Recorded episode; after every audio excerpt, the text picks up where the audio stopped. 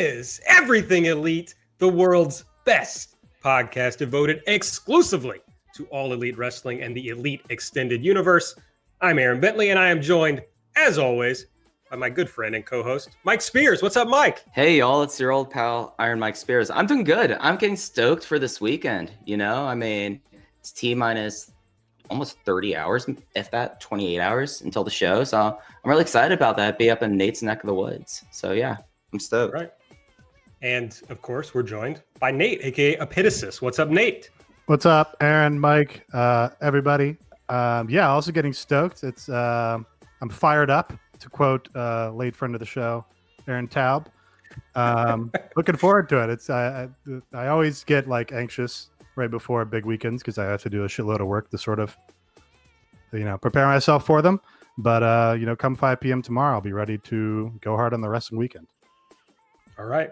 And as promised, we got a special guest. We're joined by Adam, aka Wicca Phase Springs Eternal. What's up, Adam? Hi. I didn't prepare anything cool to say. Um, you know, the way Mike has his intro or anything like that. But I'm looking forward to this and uh, thank you guys again for having me. All right. Thanks for being here. I intended to tweet like now or just before we got started to kind of tease that you were going to be on the show, and I forgot. So now time has passed, I think. Uh, so we're going to talk to Adam a little more, and he's going to be with us for the preview. Uh, before we get there, just make sure that you are following us on Twitter at everything AEW. You can find me at Aaron like the car. Nate is at Epitasis. Mike is at Fuji Heya. Make sure you subscribe to the show. There was a change in hosts this week, but it shouldn't have affected you. So, I mean, if you're listening to this now, it didn't affect you, obviously.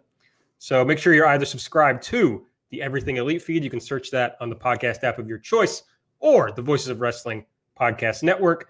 Rate and review the show, all that good stuff. And of course, we will read uh, some funny reviews if you do them. So we're going to talk mostly about All Out, previewing the show, a little bit of notes on the uh, TV ticket sales. And I think we're mostly going to skip BTE except for the important parts. But we're going to start with Adam. So if you don't know Adam is Wicca Phase Springs Eternal. I'm not sure. I can't say you're in that because it's just you. But right.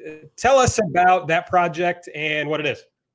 It's uh it started as a, a, a way for me to make electronic music and um, just experiment with home recording and uh, be a weirdo on the internet and then uh, so i was super active on tumblr at the time uh, that i started like 2011 2012 and through that met uh, people who were doing similar stuff to what I was doing or, or doing stuff that I um, wanted to do and uh, uh, somehow managed to uh, make a career out of it. But uh, I sing over uh, rap beats essentially. that's my yeah, that's it. That sounds a lot like what we do here yeah, be, be weirdo, weirdos in our home recording setups and uh, definitely making a career out of it is what we're going for. So. well, it's like so. I was so "Suffer On" is your newest album, came out this year, but it's mm-hmm. much more. I guess people should also know that you were also in Tiger's Jaw, right? Right. People might be familiar with that band. I feel like "Suffer On" is more of like a, a return to kind of like more indie. I, you probably hate that sound or that name, but like an indie sound as opposed to when I think about like like Corinthiacs is probably like the height of the stuff that I really like of yours, just like that style. This is more of like I think if you're into Tiger's Jaw, you could also be into the Suffer On record. Yeah, that makes sense. There was um I mean, I was doing uh I was mostly working with other producers for years, just uh you know, having them send me beats and I would sing over them. And then uh, I signed with Run for Cover Records uh, sometime last year, and um, uh, yeah, sometime last year, and uh, was saving um, the the project where I would you know produce the majority of it for something like that, where I had uh, a budget and I knew there would be like a, push behind it and uh, you know a, a wider audience. Um, and I think the result of that was Suffer On, which is mostly guitar driven stuff because I, I, play a lot of guitar and um, there was other producers. I worked with a, a, producer named Doves who who did most of the beats and the um, programming and stuff like that, and and Will Yip, um, who I think we'll talk about later. But he, uh, I recorded it in his studio, and and he did a lot there. But yeah, it it does sound more like an an indie album, and I think that's more in line with um with what Run for Cover puts out anyway. So it makes sense. What are like the I mean, the influences, or what are you drawing on for this kind of sound?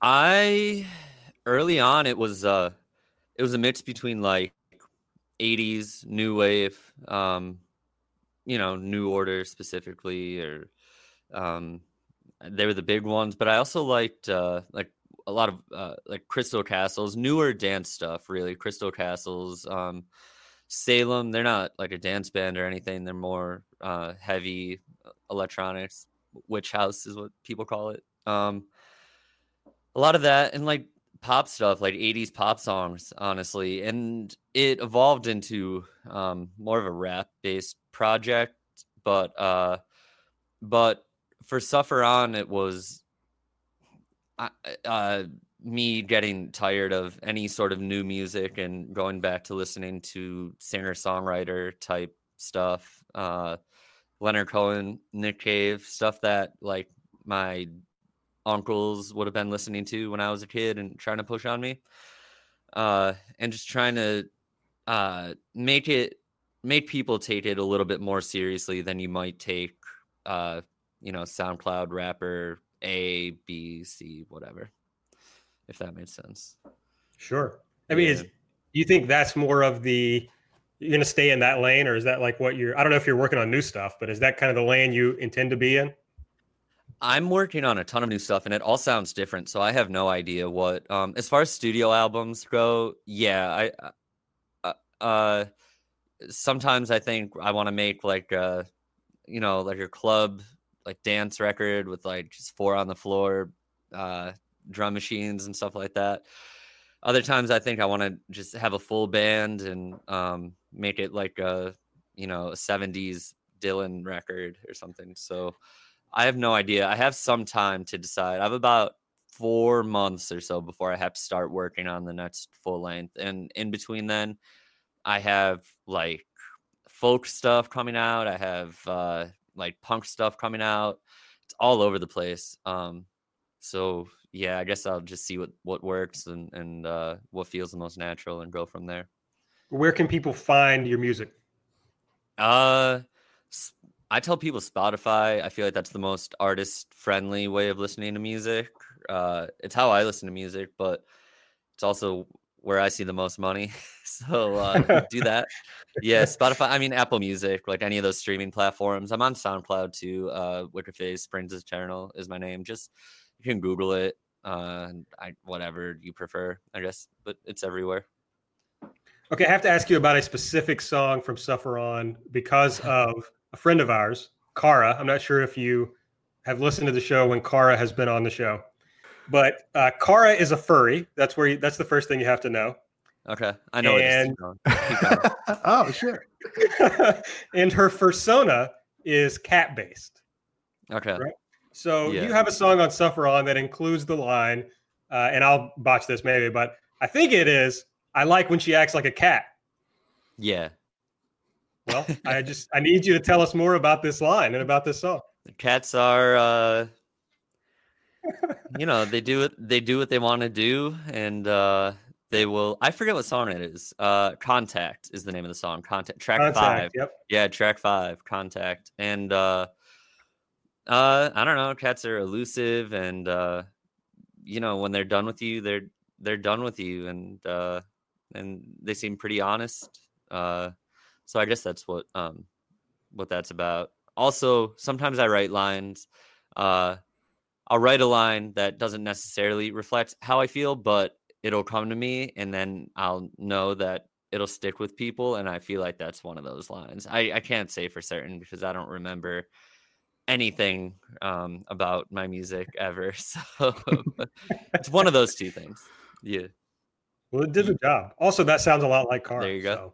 All right, I won't put you on the spot about any more of your lyrics. It's I okay. promise. Um, and I had to do that for Cara. Okay, well, what we're going to talk about, of course, is mostly wrestling. So I guess your big connection to AEW is that you did uh, Darby Allin's theme, right? Which we were you were uh, nice enough to let us premiere it on this show. So you want to tell us about working with Darby and working on the theme? Yeah, I met Darby. Um, I think it was through uh Jimmy Havoc actually, and uh, the way that started. Um, I'll try and make this quick. Uh, I'm friends with a musician named Cremation Lily, who was friends with Zack Sabre Jr. Um, I had been at, I was at Evolve '99 and tweeted that I was there, and uh, the next day, uh, Zach saw the tweet and uh, said something like GothBoiClique or something. That's the group. I'm in a group called GothBoiClique. And uh kind of blew my mind and and my friend told me that like yeah, he knows your music, blah blah blah. And uh Jimmy Havoc saw the name on Twitter and uh and made his presence known in that in that tweet thread. Um so we did a a collab t-shirt um from that. And uh then uh I- think Darby saw it or something like that. Around the same time, someone told me that Darby was uh, into punk music and stuff, which I mean, you could guess by looking at him, but it turns out we liked some of the same bands. Uh, Leftover Crack was the big one. So I, I just messaged him and I said, What's your favorite Leftover Crack song? And from there, we started talking. He came to a few shows um, that I played. And uh, I don't know that he he wasn't like a fan of the music or anything, but uh, Priscilla was a fan. Um, and uh, uh, he, you know, just mentioned that he needed a new theme for AEW. Um, and I was, you know, more than happy to um, to make it. Uh, I don't have a studio that I just record at home or anything, but he had sent me a few songs that he wanted it to sound like uh most of them were just like slow uh like plotting punk songs uh very obscure stuff like stuff i never heard stuff that was very hard to find on the internet um and uh so i i uh went to my friend will's studio will yip and uh will had done work with wwe before he's uh if you watch uh shinsuke's Titantron video or whatever they call it. He's the drummer in it. Like after Shinsuke turned heel, he didn't play on the uh, song, but Vince wanted like an Asian band. Uh, you know, because Vince is Vince, and and Will is Asian, so he plays the drummer in that video. And uh, and he also worked on Bray Wyatt's new theme too. Um, but he's just like a, a wrestling fan and uh, so we recorded it like in a few hours. It was pretty easy. And uh, first, Darby was he wanted us to add. Uh, I think he wanted us to add some sort of slow piano intro, and uh, I just didn't get back to him about that because it was kind of a pain. And then he said, "Never mind." He was like, "It's cool," and that was it. All right. What was the uh, the experience of watching that debut at Fyter Fest like for you, Chris? That was like you know top three moments of the show. I thought was Darby's entrance coming out with the the body bag and with that song blasting. Man, it was crazy. Like I'm pretty critical of everything I do. So my first thought was like we need to get him different versions of this song so it it pops sooner, you know? So um it's a pretty long song. And it doesn't really pick up until minute two and a half, which won't really make it to TV unless he's like getting some sort of like big, you know, title introduction or something like that. Uh I mean that was my first thought, but it was insane. And like the amount of people who like knew it was me. Uh my timeline on Twitter was crazy. Like I you know, I didn't know what the crossover was like and and uh and that was very cool. And I mean I can't believe that he used it, honestly. That was my my first reaction was like he said he would use it, but I can't believe they let him use it. And uh yeah, I mean really wild. And I think during uh Fight for the Fallen, I'm sorry, Fight for the Fallen is when they they really got the levels uh right, like with the the intros and the crowd reaction and stuff. So that's where you could really hear it, uh, like clear and stuff. And it was, uh, I don't know, it just, it was like a dream that I never knew that I had. Um, but once I saw it, I realized how cool it was and how I really did always want something like that to happen. And I can't believe it's Darby Allin. Like, yeah, it's like basically the coolest guy in the promotion. So yeah. I mean, I thought it was cool, and I'm just a fan of your music. I was like, oh, this is ah, really uh, cool. Thank you. you don't have to answer this. And if you say you didn't want to answer it, we will just cut this from the podcast. But I thought of this as you were saying that. Do I mean who owns the song? Or do you have a deal with AEW for this to be on TNT or no? Um oh it's a pretty funny uh Darby kept telling me that Cody Cody personally was going to be in touch to send paperwork over, and uh, and he didn't. But I mean, we recorded the song for free. Like, uh, I told Will like he was saying how excited he was to be a part of it, just because like of how cool it was that AEW was going to be a booming promotion. And I gave Will this impassioned speech about how it's the least we can do for wrestlers because, you know, wrestlers put their bodies on the line for our entertainment all the time and ask for nothing in return. So we owe this to wrestling culture, blah, blah, blah. And, um, and I feel that way. Like, no, they could have it. Uh, he said I could upload it to Spotify. Uh, it's like in the, uh, it takes like a little bit of time for that to, to work. Uh, so it should be up soon.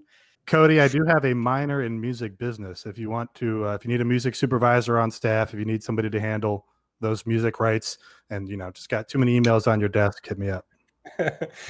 All right. Well, we should talk wrestling at some point on this. So, I mean, I got from your last uh, point, Adam, that you are a wrestling fan, and I know that you are. So, what sort of wrestling do you follow? Uh, you're following AEW, I assume. What are you into? Yeah. Um. Uh. I, I watch. Uh man, I used to watch so much. I used to uh, watch a lot of Japanese indies and, and stuff like that. It I really got back into it. Um, I was into WCW as a kid just because it was on earlier.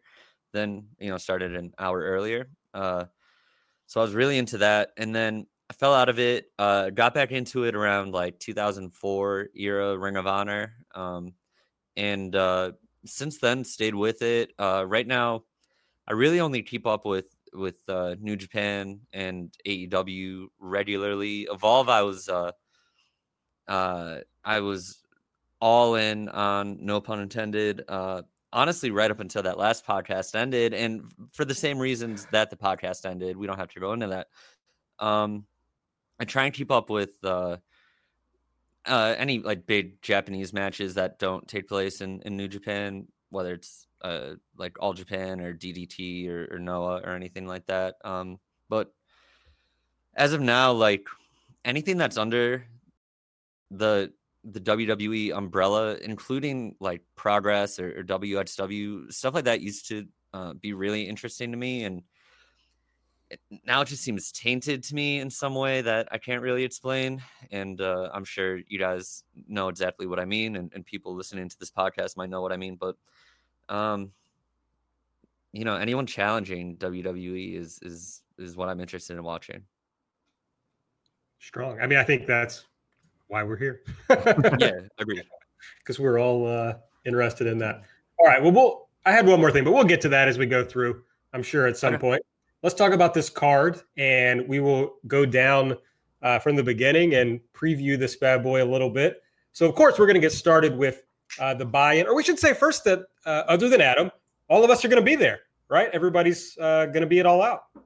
Yes. Yeah. I get into Chicago tomorrow morning, and it's going to be crazy, like 48 hours between all the stuff that's going on around Chicago and that. I mean, excited to see the Street Fight Boys, and then go see the show, and then get a chance to uh, hopefully ask some of these wrestlers some questions backstage. So I'm really stoked for this weekend.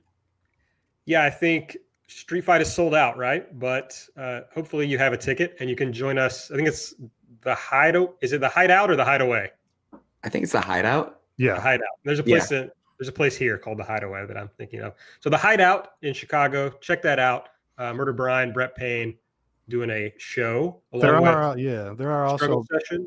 Sorry, there are also a bunch of other indie shows um, over the weekend, which you can check out. I've tweeted a bunch of cards um, if you're interested in any of those. I did want to shout out some guy gave me a, a his promo code to get 10% off Warrior Wrestling tickets. Um, Nice. And that looks like a really good card. So that code is MOTEN, capital M O T E N. And you can see all the stars of CMLL and uh, also Frank the Clown. Nate's favorite wrestler He's good. or favorite whatever he is. Okay, the buy-in, and you know I usually write the times here, and I didn't, but I think the buy-in starts at six thirty Central Time. Don't know. Nope, nobody knows. Okay, that's okay. Casino Battle Royale is the the first match, or I think it's going to be the first match, and this is all women, and it's to determine one of the participants in the first AEW Women's Title match. Uh, we've talked before that Britt Baker, Sadie Gibbs, Big Swole, Allie, Brandy, Nyla Rose. I got Britt Baker twice. Teal Piper, Ivelisse, and Jazz will be there. We found out this week that Awesome Kong and Shazza McKenzie are also going to be involved. We're kind of assuming that Bea Priestley is going to be involved, but no confirmation of that. And there will be a whole lot more. What there's like nine spots left, so uh, who knows who else will be involved. But we know that it's going to be for a shot at the AEW Women's Title, so presumably it's going to be a pushed commodity. Going to come out of this thing. So Nate, let's start with you. Who do you think is coming out of this thing as the winner? I think um, they roll with Awesome Kong coming out of here. She has the kayfabe advantage because she is the awesome monster in the match. So if they're supposed to have an advantage in battle royales. Also, the winner of this is probably going on to wrestle uh, one of the Joshi for the actual title. So it makes sense to have somebody who has some Joshi experience and can sort of cross over between those, uh, you know, semi divisions on that. So, you know, barring like a really giant surprise entrant, and I don't know that there are giant marquee surprises on the women's wrestling market. Uh, I'm going with her. You know, I, it just seems like this is the position for Britt, especially after she had the unfortunate concussion at Fight for the Fallen. That it just makes sense that she would be someone that they have already pretty much focused the division around. She's been all over the first four, the first three shows. This will be the fourth. So it seems like that she would be the odds-on favorite with that. I am interested though. I, I'm really stoked to see that Jazz is involved with this because she's someone that I really she wrestled a lot in my area when I was growing up. Her and Ronnie Mack. So it's cool that she is a part of this, and then she's come back like doing the NWA stuff. And I thought that it's really interesting. So my head is saying Britt Baker, but my heart's saying Jazz. That's fascinating. Yeah, I kind of think Britt Baker's going to be the first champion. I've just always thought that, and so I just expect she's going to win this and and uh, go on to face one of the Joshi. Adam, do you watch much women's wrestling? No, not much. Uh, and this is the one I was most nervous about talking about. But it seems like every, I'm on the same page with everyone else. Uh, it seems like Britt Baker is uh, has just been the face of the the women's division, and uh, if she doesn't win this, I don't know um, if she has a path to being in that determining uh, women's title match. So I- I'm going with Britt Baker, but I love the idea of Awesome Kong winning. Uh, so Nate might have convinced me that that that's happening. I'm not sure. Yeah, Kong or Nyla Rose, I think would also be cool options. I just I just think Britt's going to be the first champion. She's on all the posters. hmm She is. She's the only one that's been advertised for any future TV dates. I think with the Britsburg Right. date, she's the only woman that's woman that's been on any of those posters yet. So, Yeah. distinct possibility. Um, but uh, we'll find out. I do really the question here for this match. I think is if they're going to like fix the presentation and formatting of how they do the whole battle royale because you know had some hiccups with it being the first match ever on the first show. So you know want to see if they're to get the entrances a little tighter and make sure everybody's getting their time to be like established as hey i'm entering the match and shit now. Um and uh yeah i mean also get a lot of surprises in this match and surprises should be fun. Again i don't know if there's like a giant marquee name out there but you know uh, are we going to see penelope actually get to wrestle is kylie rae going to return and i'm using a, a cheat to, to get around our rule on this podcast will we have april mendez the 21st entrant Excellent. All right, the other match on the buy-in, Private Party taking on Angelico and Jack Evans uh, in a match that I can only assume is going to be a, an easy win for Private Party, but should have a lot of fun spots, right? Yeah, I'm really excited about this, if only because Jack Evans has been always one of my favorite wrestlers. He was someone that I loved when he was in Dragon Gate, whenever he was in AAA. I like a lot. And then seeing him in the ring with the private party guys, I think is going to be really kind of a cool moment because it's kind of two generations of high flyers and especially indie flyers in there. And, you know, Angelico, when he does cool things, he does cool things. So I'm stoked about it. And I really hope this is a good opportunity to further get over private party because I just love these guys. Like every time I've seen them, they, they've been excellent. Yeah, this is really going to, I, I think, uh, private party to the test because this is like their first straight ahead tag match of the promotion.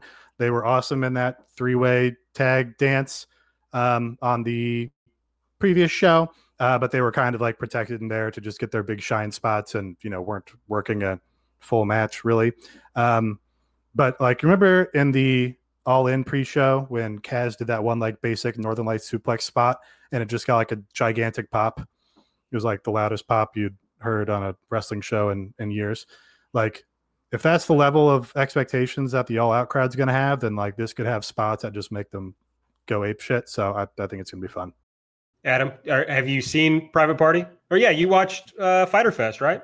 I did, and uh, so I'm a big uh, Fire Pro guy, and and the way I um I have this weird logic in my head where I I can't uh use a, a, character that I've created or downloaded unless I, I watch a million other matches. Uh, so I've seen a, good amount of Private Party, and uh, uh, I mean, I I love them. Uh, I I think they're they're great. I definitely think that they're winning this, as I'm sure everyone else in the world does. And I see Jack Evans and Angelico as uh, that veteran tag team that probably loses all of their matches, but just makes people excited about you know whatever they're doing. Uh, so it should be good. I totally identify with that Fire Pro thing because I get like paralysis about it. Where same thing as the old uh, SmackDown versus Raw games, where I would download 50 wrestlers and like, okay, now I have to go through each one of these one by one and make sure they actually do all these moves and there are there's actually match reality, and then I just never actually play the game yeah, I don't want to be a poser. That's my, but no one watches, no one knows like what I'm playing on Fire Pro. But in my head, I, I don't want to be a poser, and uh, so I have a list. I have a list on my phone right now of of wrestlers I need to, um, you know, look up either on the High Spots Network or on YouTube or whatever, and uh, and and familiarize myself with before I uh, before I use them. I also have a list of um, so as I'm doing this, I also write down their moves that they use, uh, and I do it uh, in the way that the Fire Pro move set thing is is ordered. So I have like, you know, the basic strikes, and then their grapples, and then their ground moves, and then the turnbuckle moves, blah blah blah. So if anyone wants uh, that, I have like hundreds of them. He's doing do the you, work. Yeah. Do you think that uh, you're just like fans of your music are going to listen to this podcast because you're on it? Yeah, and they're going to be so confused. That's what I'm wondering. How do you think they're going to react to your wrestling fandom, in deep wrestling fandom? I think they're going to listen to a podcast I did last week where I talked about all the uh, music that I'm working on, and uh, and then listen to this and realize why none of that is ever coming out. hey, I mean, I'm someone that if I'm on Fire Pro or when I would play the WWE games I would go judge everyone's edits and especially Dragon Gate guys. And I would make sure that like, oh no, no, this doesn't look like Akira Tozawa whatsoever. And yeah. I would, I would, I'd copy it, I'd remake it and post up, and I would be the asshole who says much better than so and so the user title because I'm that because I'm that kind of dickhead. So I totally get this, Adam. I just realized that when Adam was talking about all the big Japanese matches, he uh, explicitly did not mention Dragon Gate. So no, I do. Uh, no, I do watch uh, some Dragon Gate. Usually when uh, when it's not bumped to the um, when it's not bumped from the Voices of Wrestling flagship. Um, you know, and they they end up talking yeah. about it. I get excited about Dragon Gate and stick with it for a month or two, and then um, and then it falls by the wayside. I'm I'm sorry, Mike. oh no, I I have like a personal battle with Joe Lanza and Rich Kraetsch most weeks where I mean I mean, ABC is this in the Slack where I'm where there's been one match I've been trying to get everyone to watch the longest time just so they can talk about it. So I understand the importance of Dragon Gate staying within the third hour of the flagship. So mm-hmm. I've made my peace with that. All right. And now we move on to the main show. And I assume this is going to be the opening match. This was the newest match that's been announced. SCU, Christopher Daniels, Frankie Kazarian, and Scorpio Sky. It took me a second there. Taking on Luchasaurus, Jungle Boy, and Marko Stunt. Who wants to talk about this one first? I'll talk about it. Um, I think it's smart that they've elevated the Luchasaurus and Jungle Boy team to this position where they're on the main card. They're opposite, like very over people on this in this promotion, um, and they're obviously going to be featured strongly on this show. That's like, oh wow, you know, this team got super hot out of nowhere. We're going to feature them more. That's cool. Um, and I also think like I don't know that I super love Marco's Stunt in the act because it seems like a complete act already, but it is sort of a good way to keep them busy and keep them in the spotlight while they're not into that tag team tournament yet. Like they got eliminated from the pre-tournament tournament, so but they can still have this cool trios match. So, um, I mean, it, it's going to be fun because uh, the Luchasaurus and Jungle Boy team has a bunch of spots that I hadn't seen before because I hadn't watched them before the Fight for the Fallen show. So you add in a, a, second short guy to that team, I think there's probably going to be some novel stuff. Yeah, this should be really cool. I like how SCU has kind of become the house trio that people are coming in with, like Strong Hearts at Double or Nothing, and now we're getting this again.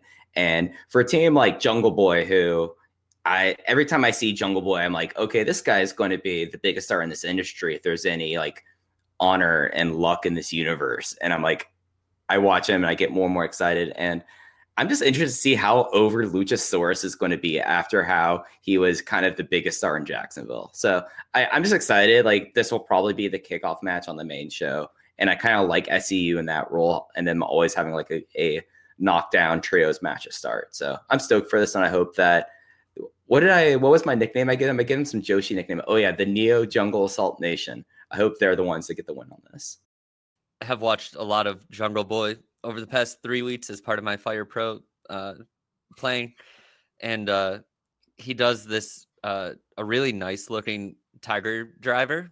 Uh, so I'm hoping we get to see that. Aside from that, I don't really have any other takes on this. It should be fun, and uh, yeah, that's really it. SCU's awesome. I gotta see. I gotta see Luchasaurus go over strong here.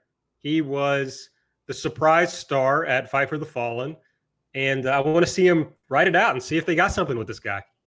Yeah, I mean, I think his role is going to be as the tag team, at least for the at least until they really start giving Jungle Boy the big push. I think, but maybe it's uh you know Jungle Boy doing a splash off his shoulders to get the pin or something. Really team effort. All right, next on the card is Hikaru Shida taking on Riho and as far as I know, only Dave Meltzer has reported that the winner of this is going to face the winner of the Casino Battle Royale. It, you, have you guys seen anything officially from the promotion? Nope. Okay. I mean, it makes sense, right? Shida got the pinfall in the six woman tag at Double or Nothing. Riho got the pinfall in the three way with Yuka and Nyla. Of course, then she lost the fall at the at Fight for the Fallen, which uh, irritated me. But they've kind of been the most push of the Joshi, at least. So it makes sense. Uh, this, I don't know. Like, like Nate mentioned last time, they've actually never had a singles match against each other, but they do know each other well. They've been on opposite side of tags, right? So hopefully they'll have good chemistry. It's just I don't know what this match is going to look like. Yeah, I mean they're you know veteran professionals. I'm sure they're going to do the necessary work to have a good match here. I think the question is sort of like this is the first singles Joshi match in the promotion. Um, and we know like all these the fans of the promotion want everything to succeed and the crowd's like generally supportive. But it is like two relatively new people to this audience um, who are gonna go out and have, you know, like a 10 plus minute match probably. So uh, um, you know, we we hope that they can deliver in a way that gets the crowd behind them because that would be fun. Um, it does make sense also that this would be to eliminate one of these people for title contention. Like at least then there's some uh, uh, uh, consistency with how they did it on the first show, and they had the singles match winner versus the battle royale winner. Like it's still kind of stupid, I think, to decide your title challenger with that battle royale, but at least they're doing it consistently between the two top divisions. Yeah, like they're being consistent, and I'm with y'all about wondering how this will come across. I I've started to really get into Riho since she's appeared. So like I've seeked out her Stardom stuff. I saw her DDT or her Tokyo Joshi Pro thing from last weekend with Shoko Nakajima, and the more I watch her, the more I'm like, okay, I get everything about her and why they want her to be a star. And I feel the same about Hikaru Shida. And it's kind of a shame that these two aren't the finalists for this for the title because I feel like that this could have been the stronger title match. So I think it'll be interesting. I'm stoked about it. Like I feel like I'm saying that a lot. There is like one match in particular I'm not stoked about, but this is one that I am ready to see.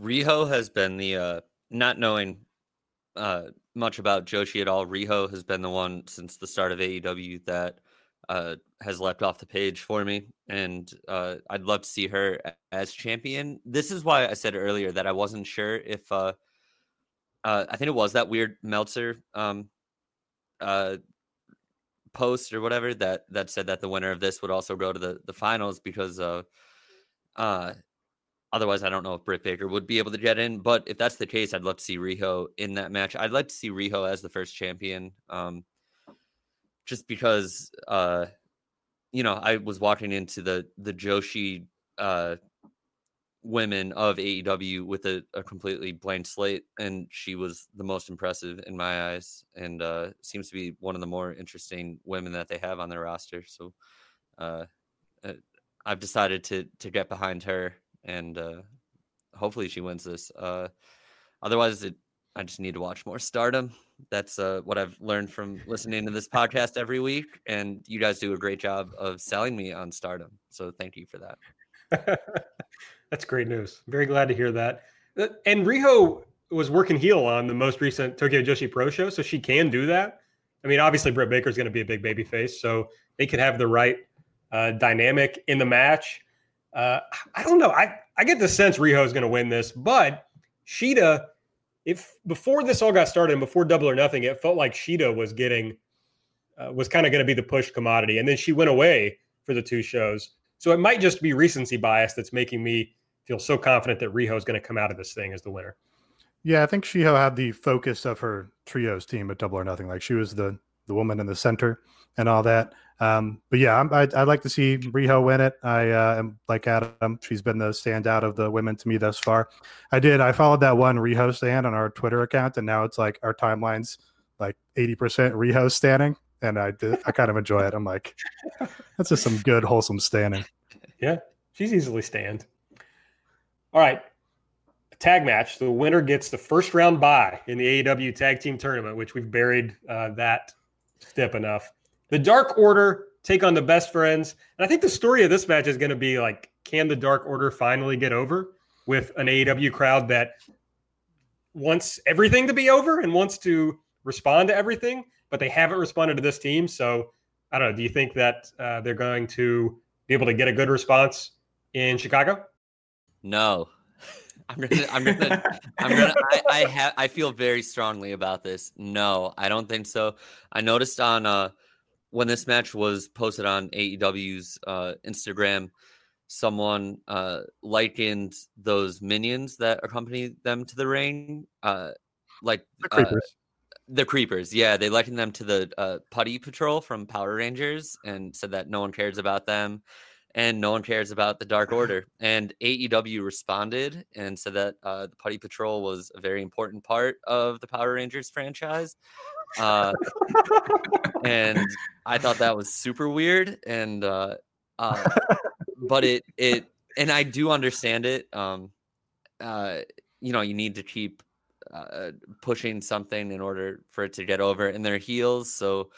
Um, you know they'll get some sort of heat just by by being present. This is the Dark Order, not uh not the minions. What are they called? I'm sorry. The creepers, I think. Creepers, is that official or did I make that up? I don't know. I call them the minions or the spooky perverts, of course. Right. I think spooky perverts might be the most official.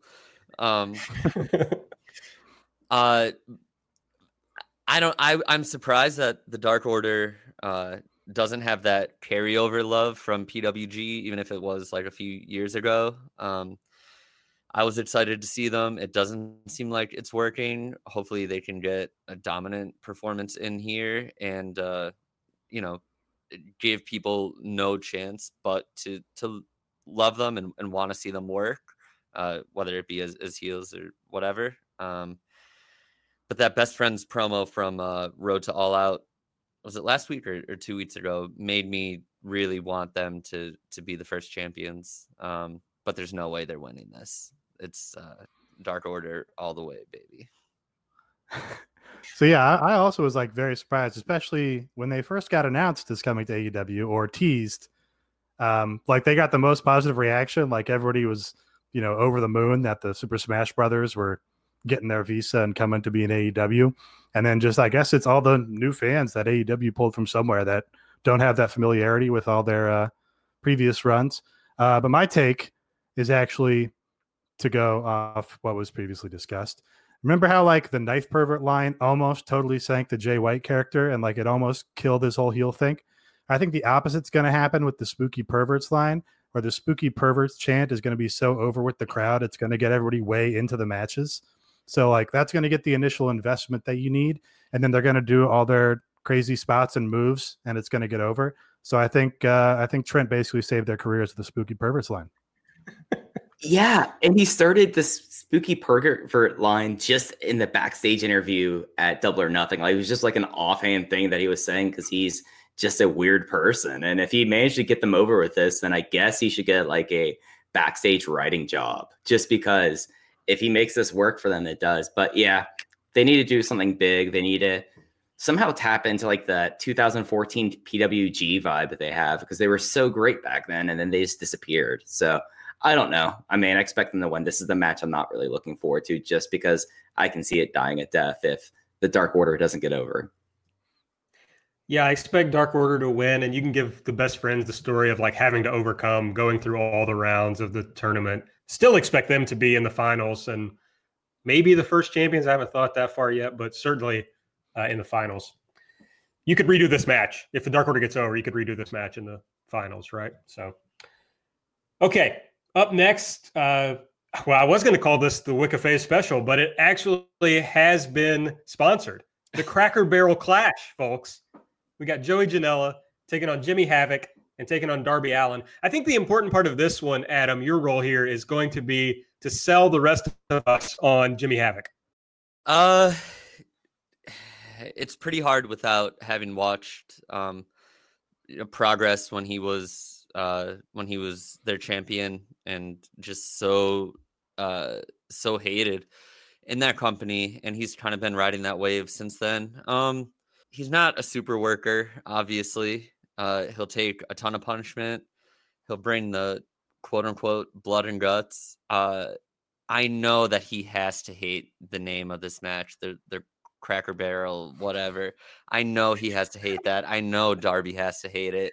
I'm I can only imagine Joey Janela uh, hasn't heard that that's the name of it yet or something like that. I, I don't know.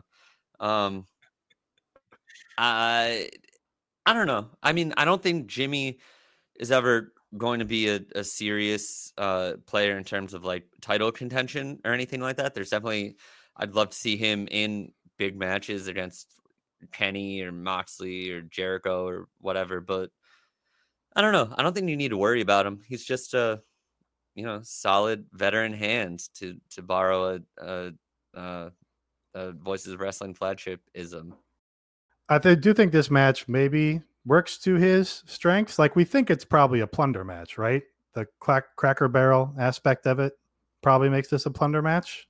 Yeah, someone's yes. getting someone's getting power bombed on a on a barrel for sure. Yeah. So if if these guys take some big fucking bumps onto a barrel and they have like a gimmicked barrel or they have, you know, all sorts of nonsense, if they have like the cracker barrel games that they have at the table and they take bumps onto those, that'd be tremendous.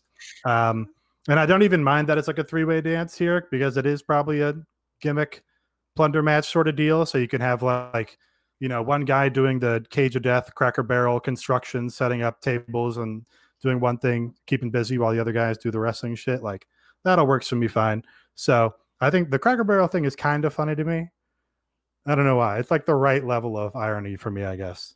So I, I this will be fun. Um, the the gimmick and the build that they've done for it with the recurring Blink 182 re- re- appearances and references um, just enhances it all for me. So I, I think it's going to be fun. Do you think they're going to have anything in the barrel? Um, no, it's going to be gimmick so that it breaks easily. But Okay. it, I see it's somebody. on the inside, right? I see somebody doing the Sasuke spot. Okay. Yeah. Oh wow, Yeah, I mean, I probably see Darby. Darby. Yeah, Darby doing the Sasuke Sasuke spot. Yeah, I mean, especially since Sasuke couldn't get it right in the Janela match, Darby fixes everything, uh, puts the barrel over his head, and yeah, takes some sort of nasty bump. Yeah. Yeah, I, it does- I just hope it's going to be plunderful. Like, that's what I'm hoping out of this. And hopefully, if the barrel.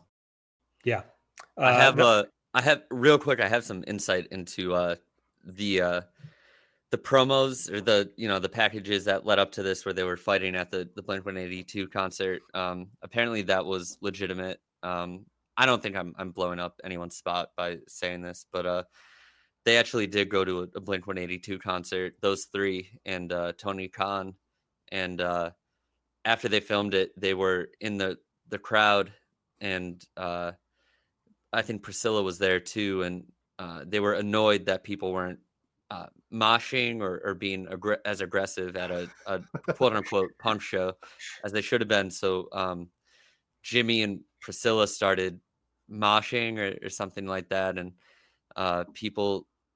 This is what Darby told me. uh, people took offense to to what they thought was man on woman violence uh, between Jimmy and Priscilla, and started attacking Jimmy, and a, a legit brawl broke out uh, between Darby, Jimmy, and Joey, and Priscilla, and some some uh, concert goers at, at that show. Uh, so they were they were vanquished to Tony Khan's private booth at the the Blink One Eighty Two show. That's a great anecdote. Um, Yeah. I'm very disappointed in all the Blink 182 fans for not being woke enough to appreciate intergender wrestling. Like, get with the time, guys. uh, we've gotten some really great lore on this show from Adam already. Uh, I guess most importantly on this match is like, I just want to see Darby get over more than he did in the Cody match. I think that's not going to be a problem, and I just hope that Darby comes out like the biggest star of uh, of the match. I it. thought he okay. I thought he seemed like the biggest star. Real quick, I'm sorry. I thought he seemed like the uh the biggest star for on uh Fight for the Fallen. Like I have a, a bias where you know I want him to succeed and and everything, but I could not believe the the reaction that he got in that opening match in the the six man tag. And uh when I when I talked to him about the coffin drop spot in his match against Cody, he said, "You haven't seen shit." So I- I'm assuming he's going to do something insane during this match as well. Uh, Yeah. Well, as you well know, this has since its inception been a very pro Darby podcast. So we're all rooting for Darby. All right. The Escalera de la Muerte for the AAA World Tag Team Championships. The Young Bucks taking on the Lucha Brothers for approximately the 5,000th time. Um, I just, I don't care about this, guys. Is anyone excited about this match? The real question of this match, I guess, is like, is Fenix alive and able to wrestle? And assuming that he is alive, will he survive to the end of it? Because he had like a semi severe injury and then wrestled again the next night, but not really doing any wrestling or spots or anything. Um, he's booked for AEW like tonight, I think. Uh, so I, he might be wrestling twice between now and All Out because he's a fucking lunatic. Uh, I don't know what I don't know how much money he needs to get from Tony Khan to stop taking five bookings a week, but Tony needs to pay him because uh, Fenix is just gonna, you know, dive six feet into the crowd or six rows into the crowd uh, every night until somebody, you know, gives him money to stop.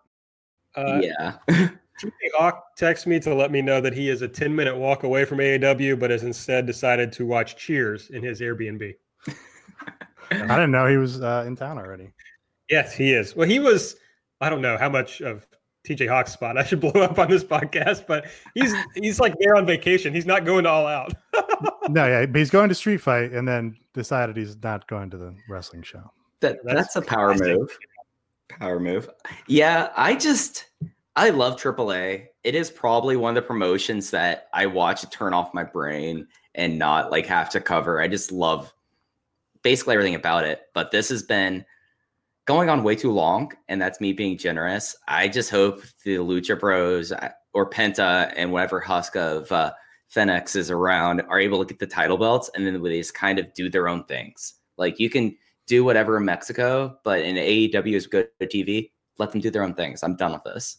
I'm so done with it. I have nothing more to add. All right. I think that's a fair treatment of this match. Next up, Cody taking on Shawn Spears and what's probably the best built match on the card. Certainly, I mean, not from like a in ring uh, scenario am I most excited about this, but it's probably other than the Joshi match, it's probably the match I'm like most pumped for. Of like, I don't know, I just want to see how it plays out. They've worked me into getting excited about it. I don't know whether like Cody's best matches, and he's had some really good matches of late. If you if you take away the Dustin match, a lot of them are with much better workers that he can kind of use some shortcuts and figure out ways to make it uh, exciting. I don't know if Shawn Spears is capable of helping him do that and get to a really good place, but I'm willing to believe that it can happen. Yeah, this will be interesting. Um, I think we're good chance we get some plunder involved here too, because it's like a blood feud where they were, you know, once brothers, now enemies, and Shawn Spears ripped his head open, etc. Um, the atmosphere, of course, is going to be uh, spectacular and is going to carry the match regardless of whatever work they do. Like, you know, we saw the Nick Aldis match, we saw the Dustin Rhodes match. Like, crowd's going to be way into this. They're going to hate Shawn Spears. They're going to boo him out of the building. Um, I am the the build's been really good. I am a little annoyed that they haven't made more hay out of the fact that Shawn Spears beat Darby at Fight for the Fallen, since this is like a Darby Levin podcast. Like, if you're going to beat Darby there, then you got to make it mean something and really hammer it home. Um, but yeah, I, I, think we get a whole bunch of overbooking with the the two seconds. Everybody's going to have a manager in their corner, and we're going to get some like you know almost cheesy melodrama that makes it uh, just the right amount for Cody matches. Um, so yeah, this is uh, one of the top matches here. I think Shawn Spears has to win, right? Like you have to put Shawn Spears over here. Yeah, he's like dead in the water if he loses this match.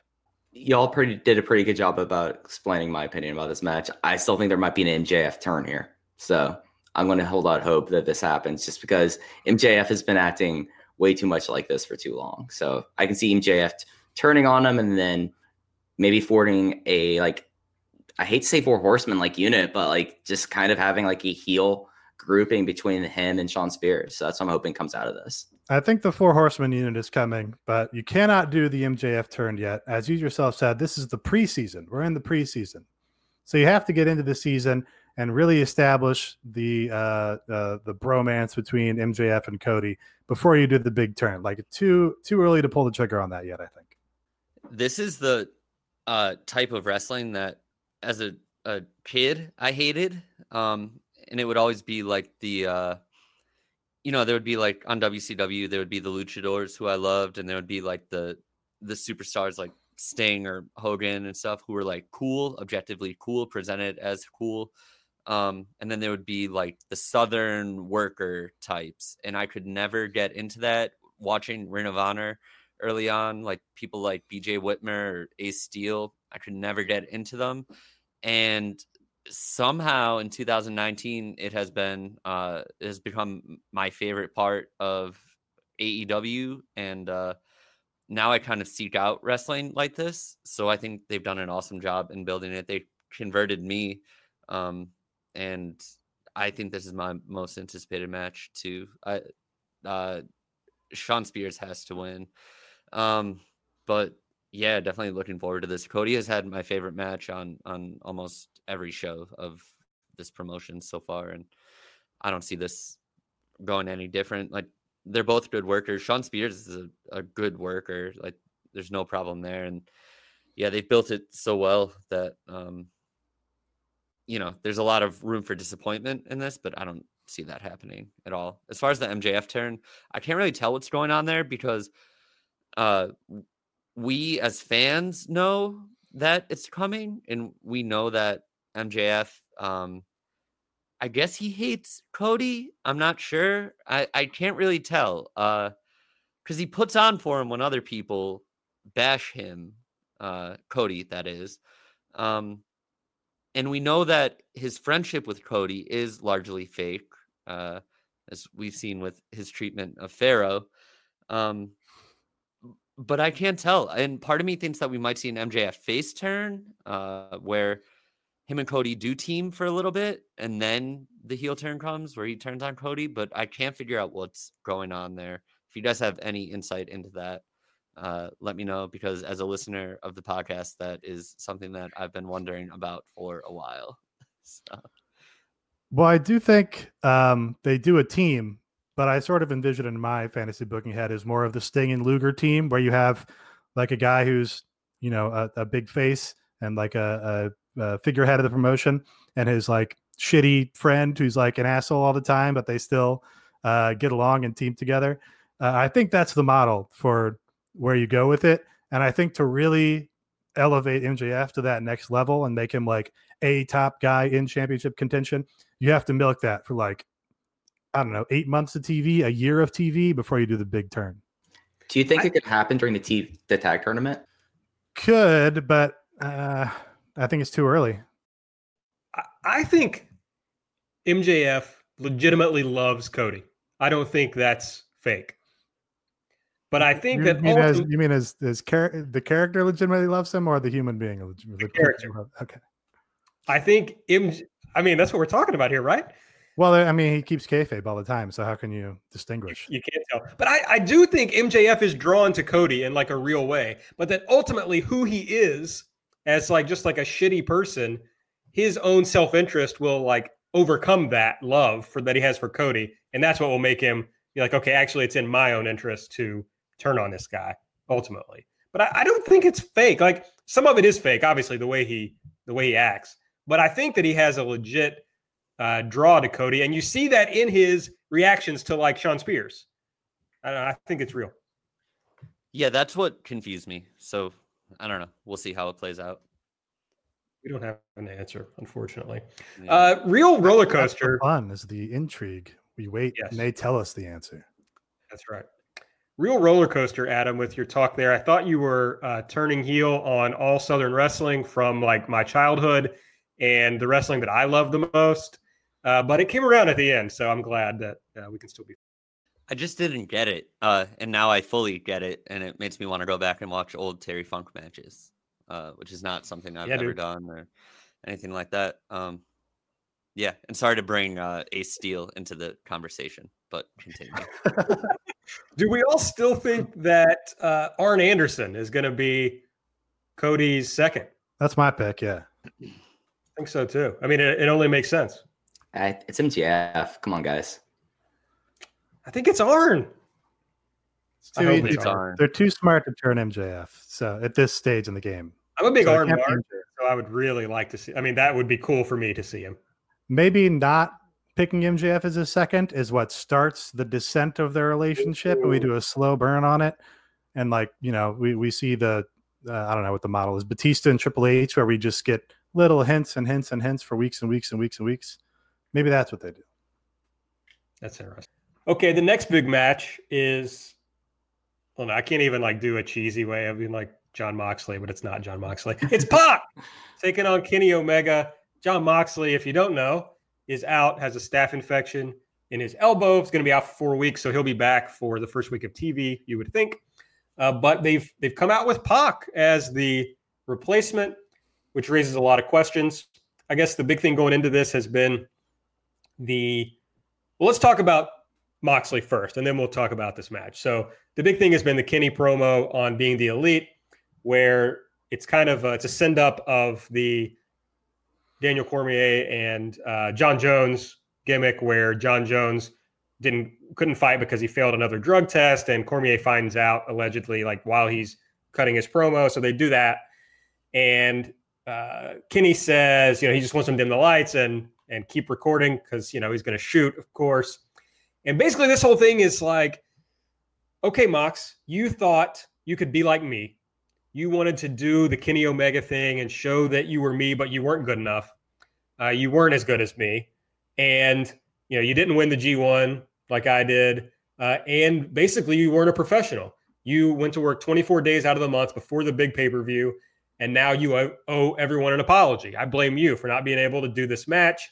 He says, I know I'm supposed to wish you a speedy recovery, but I don't give a shit if you ever come back. And like, so the most important thing to me about this is I'm more interested in this match than I've ever been the Omega Moxley match. I think, I mean, it's kind of weird because Omega is positioned as a heel in that match, even though he's the babyface in this, uh, what I think is coming up in this uh, Jericho match that would be after this.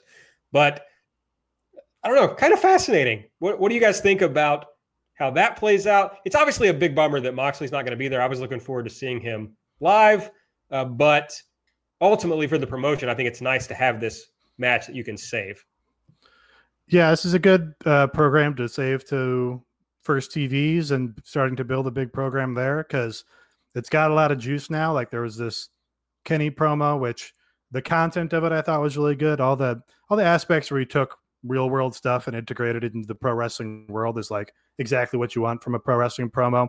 Um, like you said, the you know mocking his whole Warriors journey thing. Um, uh, and he like shouted out that the annoying Twitter meme of people doing like, you know, the Miz greater than sign Kenny Omega or whatever, you know, shitpost nonsense. Like just like a funny thing to show that it like kind of in tune with the discourse, I guess.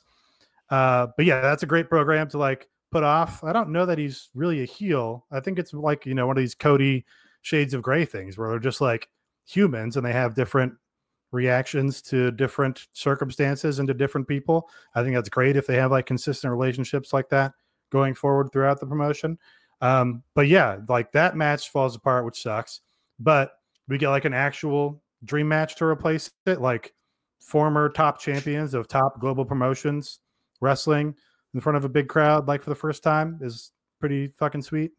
Yeah, this is wild, and I'll take my giant L I, oh yeah, we forgot to make fun of Mike. I was gonna, I was gonna wait. I was gonna hit it after. Yeah, no. Uh, this promo is probably Kenny's best promo. I feel like since I can remember, to be honest, I feel like he hit like all the good notes about it. I like how they kind of did the production stuff there. I thought that was a nice touch of them like going like, "Hey, do we want to take five? And it's like, "No, just bring the lights back up. Like, let's do this." I thought that was really great. And if anything, this makes this match more hot we know they're probably going to have one more big show this year. And easily, if these two guys aren't around the title, this is where you would put it. Like you put this match on this big show, you have this nice simmering feud. So I I think that they've easily took a bad situation and now have made it one of the more hotter programs in the show because now they've no one expects Moxley to be there now. He did not show up to Starcast there's going to be the thought in everyone back everyone's mind is is Moxley going to show up after this match? So they're doing a great job, I feel like, of stoking the fire and being able to draw this out with, with that Kenny promo. I thought it was a heel promo, and it confused the hell out of me um, on BTE. That is, and I thought Kenny was being positioned as like the babyface of the company, and uh, no, I'm not really sure what's going on. Like Nate said, it might have just been like a Shades of Gray thing where uh, he legitimately does not like or he doesn't doesn't like Moxley. He doesn't respect his decision to do the G1. Um, but then he bragged about winning the G1, so I'm not really sure what's going on there. Um, I feel like either way, I've been waiting for Kenny to have one of his like violent Kenny matches, um, like he had in New Japan. Uh, specifically the the G1 match against Ibushi where they were actually trying to murder each other and did it in a beautiful way. Um, and I think we're s- still going to get that with Pac, if not more so. I don't know that like the build is there or, um, you know, the reason for him to to try and kill himself in order to kill Pac is there, but uh, definitely looking forward to this. And I think it might be a better match technically um in terms of like match quality or or you know technical uh whatever um so i'm definitely looking forward to it. Who's winning? I think kenny's winning. So my big question here was really like what, what are these guys directions coming out of this? Like where are we going with both these guys who both are potentially really top guys? We know kenny's direction somewhere in the near future is Moxley because they've been building that and they're continuing to build that. Pac is like, we don't know because I think Dave said he was originally on a five date deal when uh when they were bringing him in, but that's obviously not like a long term commitment there. Um, is, is he just doing the job here to be like, yeah, we had creative differences before, and now he's willing to do business? Like, is that like a meta thing they're gonna do? Meta thing? Did I fuck that up again? Yes. Fuck off. Um, so I think I think Omega wins. You have to get him back to like the top pushed ace of the promotion level. And Pac, Pac, you can beat on like a meta level and be like, hey, you know, there's no more creative differences. As you can see, he's in here, he's in this promotion. And then come first TV, he should win all of his matches for the rest of the time. I guess Pac taking a loss here, I think it would be natural for me to want to say, no, Pac doesn't take a loss here. Pac's like the most protective person of his gimmick. But at the same time, I don't feel like that Pac's stories with Kenny. You know, his stories with Page. So if he is going to stick around, I could see the loss being on the stage here, like as Nate said, like showing willing to do good business, even though I don't ever really think that that was the case with Pac here. So it'll be it'll be interesting. And as Nate throws up a giant L on the webcam, yes, I was wrong. I was dead certain. There was a lot of people who I trust who tell me things about Dragon Gate that made me pretty much believe that Pac was never going to show up here because of reasons, and I'm wrong. Well, we don't know that he's landed yet. Do we? Has he has he tweeted an airport arrival pic? We don't. He doesn't that. tweet.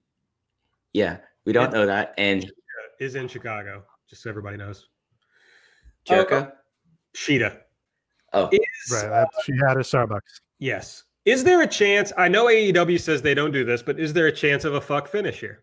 No, You- they because they canceled. Well, I guess if we think they didn't do the Page match because of creative differences, then you can't not do a match because of a possible fuck finish there, and then just turn around and do one here.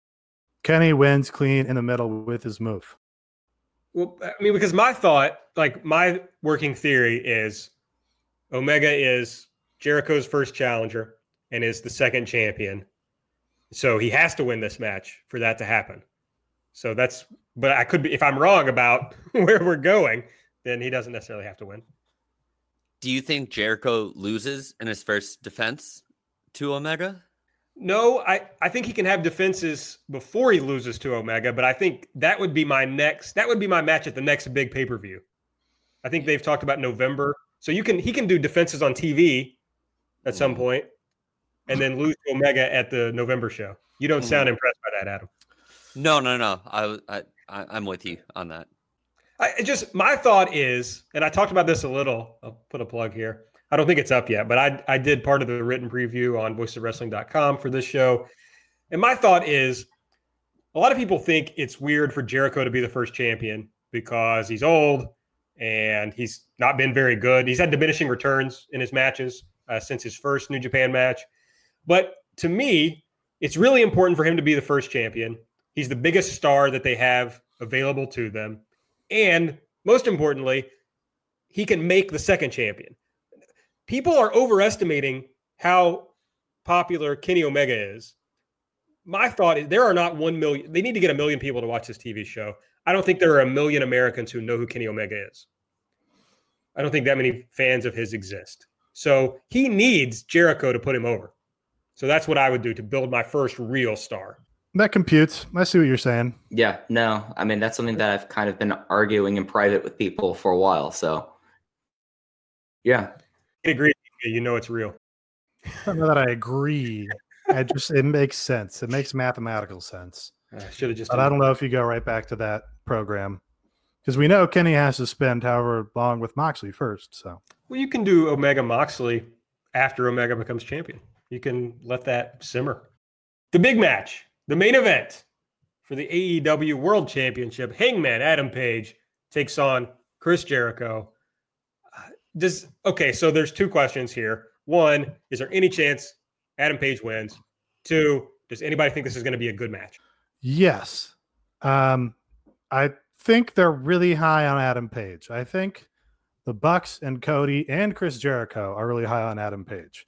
If you go back to when Jericho first started in New Japan, that whole like six foot six does a shooting star press deep from the heart of Texas thing, that was a Jericho thing because Jericho was like super impressed with him. So I can totally buy that Jericho wants to make this guy on the big show, make him the first champion. He represents like new blood, new promotion. Um, Cowboys are having a moment. There's there's a handful of reasons that Page could win. Yes. Um, I really I don't have I I kind of am talking myself into Page winning because I like Cody made a comment that was like, you know, we're not running this promotion to appeal to casuals or to appeal to lapsed fans or to steal from WWE fans. Like, we're doing this to appeal to the fans that brought us to the dance and the people that have been following us and what they like in their wrestling or whatever. And I said it before, but Hangman is the first star that was made on BTE, and this is a promotion that came out of BTE. So I think they might do it. If he rides a horse to the ring, it's a lock. The other question is, is he ready to follow Kenny Omega versus Pac with a 48 year old Chris Jericho?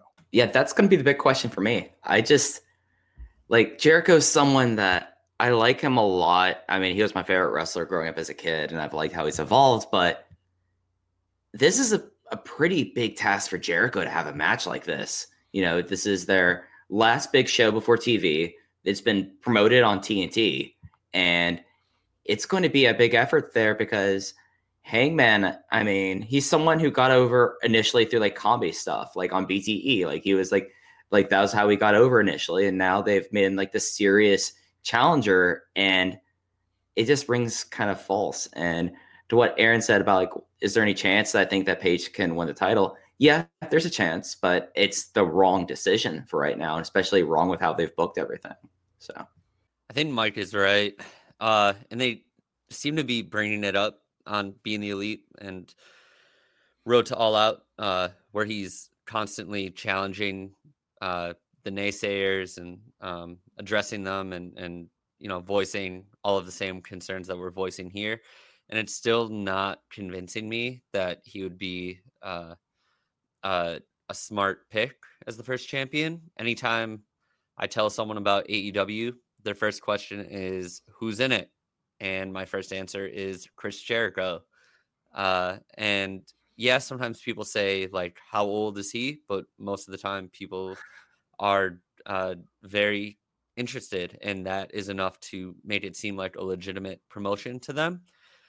Uh, so I think going into week one TV with a heel, Chris Jericho, uh, and he's been a great heel, uh, you know, since AEW started. Um, him as champion seems like the smart move, and I love Hangman. I, I want him to be the face of the company eventually. I just don't know that if it's there yet, and I don't want the company to take any unnecessary risks at the moment. Um, with you know so much at stake, uh, I got to go with Jericho. But I do think that a part of me uh, thinks that you know the elite boys, Cody and the Bucks and Kenny might might give it to Page, uh, for the the reasons that uh, you know Nate said Cody brought up. Yeah, I, I think so. I agree with everyone in that. I think the smart move is for Jericho to win. I will sitting in the building. I will be putting aside that I want this company to succeed at the highest level and I will be rooting for Adam Page to win because that's like the most fun result. I do wonder if you do the most logical thing and have Jericho win. I, I mean, it's not like a WrestleMania kind of thing, but it is like you're ending your big show. It's like your anniversary show now. It's your last big show before TV with a big heel becoming a champion. They had Jericho win on Double or Nothing, but then gave everybody the giant moment with Moxley coming out. I don't think they have. Well, I guess uh, you could have Mr. April Mendez come out. But I was going to say, uh, yeah, redacted could come out. I, I just uh, is that how you send everybody home and, and ready for TV come October? Is like, you, you know, the guy who we all hate it has the belt, or does that not really count because we all like secretly, you know, love and appreciate him? I think I, I thought of that earlier today, Nate. I think you're exactly right that that's kind of a sour way to end the show, especially because I really expect the crowd there to get behind Adam Page. So you almost expect that somebody has to come out afterward. But are you running the risk then of being the promotion where your big shows end with a guy coming out after the main event, and that's how you end all your shows? I mean, it's a little. They've already done it. Yeah, but it is awesome. So Yeah, like a very good problem to have. It's like, oh, we keep having huge surprises. Right. sure, sure. I mean, I guess we. I guess you brought it up, so we should have to say it. Everyone should have to answer. From you know, give us a percent. Oh, me? I, I'd say about 25%. Wait, what are you answering? I didn't ask the question yet. Oh, I thought you were talking about CM Punk. Yeah, is- oh, why did I say the name? is is CM Punk going to show up on this show? Percentage. Uh, Mike goes twenty five percent. Yeah. um, thirty-one percent. If this Price is Right rules, or how do we? Yeah, closest without going over. Ten percent. Uh, Ooh. and if that happens, uh, CM Punk is your next champion, and it'll happen at Jericho's first defense on TV. That would be a hell of a way to get this thing started. Uh, yeah, I'm probably I'm gonna I'll go with twenty four percent. I'll go right under Mike. I'm the high man. Okay. Wow, real, Yeah, Real dick low- move. I just I mean I really don't see it happening, but it does make sense. Like a lot of it comes together Yeah. where you can see it uh, making a lot of sense. It would be a wild way to end the show. I mean, the place would go nuts. Is there any doubt about that? No, I mean- they would lose their shit. I'll, No, they have to buy Cult of Personality. They have to play that. Otherwise, it's a waste. Yep, no argument. Um, all, all the like haters would like immediately get swept up in the moment too, and be like, "Oh, you know, we hate him, but uh, this is awesome. Everybody's losing their mind."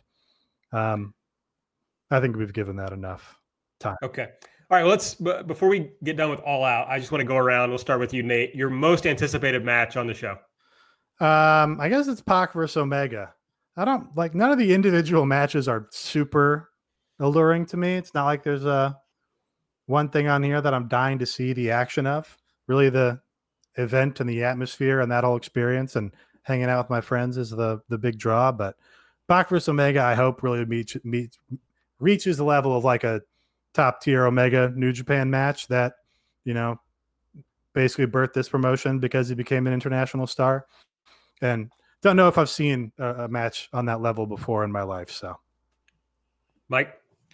So after going to to Double or Nothing and being in the crowd there, the person that I really want to watch live again, just because of it was the first time I felt how he was always positioned, is Cody, because Cody was always someone that I felt like in New Japan and Ring of Honor that he was always positioned as this person that he never really was.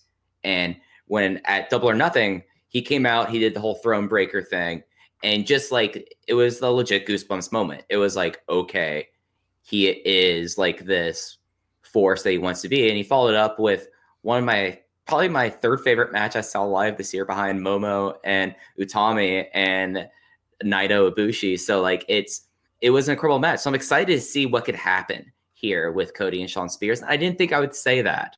Like I was looking at this, I, you think I would say Pac Omega, but no, I really want to see how Cody is live again because it was kind of a transformative experience seeing him live in Vegas. And I'm wondering if he could follow up again on a big stage.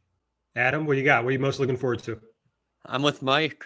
Uh, it's uh, Cody versus Spears. I bet against Cody every time uh, for every AEW show, and he's uh, he's proven me wrong every time. So uh, I can't do that again.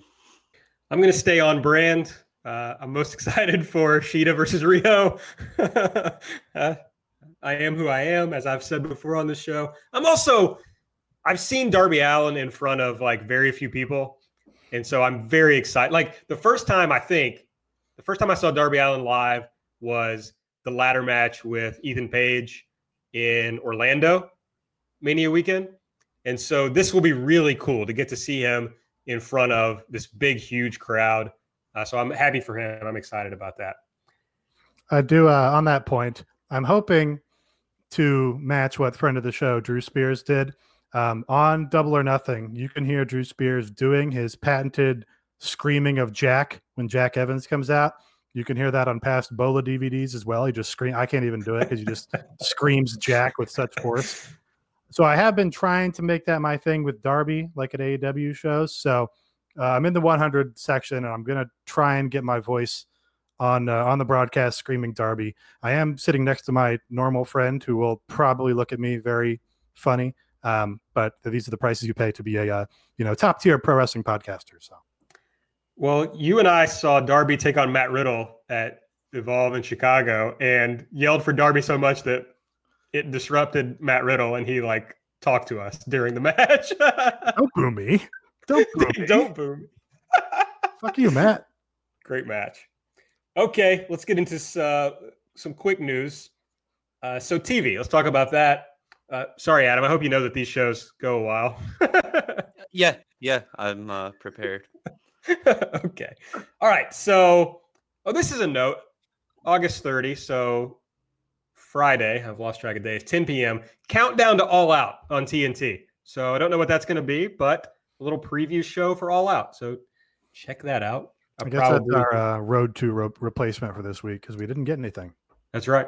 We will be at Street Fight, I think, when this airs, but I'm sure I'll see it at some point. So Pittsburgh and Charleston TV went on sale this past week. They did not sell out, certainly not instantly. I noticed that they've removed the maps on Ticketmaster, so you can't actually tell how many tickets are left. Uh, from my look, and this was yesterday, you can still get $75 tickets in Pittsburgh, you can still get $45 tickets in Charleston.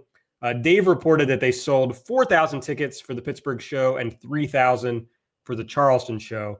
So, uh, kind of disappointing, I would say. But according to Dave, uh, it's going to be in line with what WWE shows uh, are doing or have done, especially in Pittsburgh. So, maybe it's what you should expect. And they kind of built expectations a little too high with selling everything out within like 10 minutes. Yeah, I guess this uh the jury's still out on how successful the promotion will be here. We were like really riding a high on their previous sellouts. And I said if that Charleston date does super well, they're gonna kill it on TV as well. So uh, I, you know, I guess the Charleston date looks like it did fine to this point. Um, so uh, you know, we don't know how they're to do head to head with NXT. Uh, I was surprised the flagship guys both came down pretty strongly on saying that uh, NXT is to beat them head to head. Um, so it's going to be fascinating to to see that develop. Adam, we've never heard any of your thoughts about AEW's TV and the the ticket sales. Does any of that interest you, or, or even them going up against NXT? What do you think about that? Uh, as far as t- ticket sales go, it's a relief that um, we finally broken the instant sellout barrier as like a performer who gets ticket updates to their shows. Um, it's like the most nerve wracking thing in the world. And uh, sometimes it's a relief to have a show that does bomb. Just not that these are bombs, but you know, have a show that doesn't sell out instantly, just so you know, not that you have a night off, but but you can uh, you know you have to work the crowd extra hard or something and uh, you know that you know people aren't just there because it's a hard ticket to get or something like that as far as nxt goes um i'm bummed about it it uh i don't know if you guys said it but it it makes even though i don't think this and i, I know that none of you guys think this probably it does make nxt seem minor or AEW seem minor league because NXT is a minor league of the WWE essentially. Um, kind of a slap in the face there. Uh, as far as NXT announcing sellouts, which are uh, I think Aaron Taub posted were like 400 tickets or something like that, or I don't know if it was 400 total between two shows or um, 400 for each show. Um, I thought that was kind of a slap in the face too, and kind of a reach for for WWE to be promoting that as any sort of success. Um, they should have no problem selling out 200 or 400 cap uh, arenas for anything they do. Uh, it's a bummer to think that um, some people might choose uh, Johnny Gargano over Kenny Omega, uh, you know, any any day of the week. Um, I'm not happy about it, uh, and I'm almost taking it personally. Uh, I can sense so, that. Yeah, yeah, it really does bum me out. Um, it's not the same thing at all. Uh, it makes me wish that they did just um, Rich Rich said it that you know if he if he had the decision they would have went head to head on Monday nights and as soon as they announced the NXT thing I thought the same thing I, I wish they did that too I'm sure they'll pull WWE will you know do everything in their power that third week of NXT when they're head to head with AEW for the first time um to to get people to watch their show whether that's you know, putting Roman Reigns against Tommaso Ciampa or something like that. Um, nah, it bums me out. At the same time, I'll probably be flipping over to NXT on commercial breaks to see what they're up to. Uh, especially if the rumors of Enzo and Cass uh, being brought back for that are true. Uh, I should mention that I went to the NEW show last week uh, it was here in Scranton, Pennsylvania, and it's rare that we have any sort of wrestling. So an NEW show might as well be like SummerSlam coming to Scranton. And uh, there was a, a rain out or lengthy rain delay after the third match. And uh, Enzo and Cass read Green Eggs and Ham uh, to buy time for the, the show. So um, wow and at no point during that did I think, man, are these people that I'd watch uh, on Wednesday nights over AEW. so it does sound like you're pretty firmly in AEW's corner on on that matchup. And I've been trying to push this narrative on the show of basically everybody in a creative field or that works in any sort of arts capacity, like immediately jumped to being an AEW fan as soon as it was, you know, uh, announced and and debuted and everything. Uh, do you have like do you have a take on that, or do you have you observed that in your own uh, dealings in the creative industries? I've noticed that anyone I talk to about AEW who knows what it is is a creative person, whether they're in a band or something like that. Um, if I'm like meeting someone for the first time uh, at a show and they want to talk about wrestling, it's usually AEW. Um, so yeah, I'm with you on that. Uh, I think that's a good observation on your part. It rings true with my experience for sure. There you go. AEW is the cool promotion. Yeah, take it down. Cool. Yeah. All right. Here's uh, some Mike Spears territory news. November 6th. You know, at some I was thinking as I was writing this in the notes, I was like, okay, at some point we're gonna stop reporting on like where they're going to do TV every week. Like at some point, no one will give a shit. That's not yet. November 6th, Charlotte, North Carolina, at the Bojangles Coliseum, folks.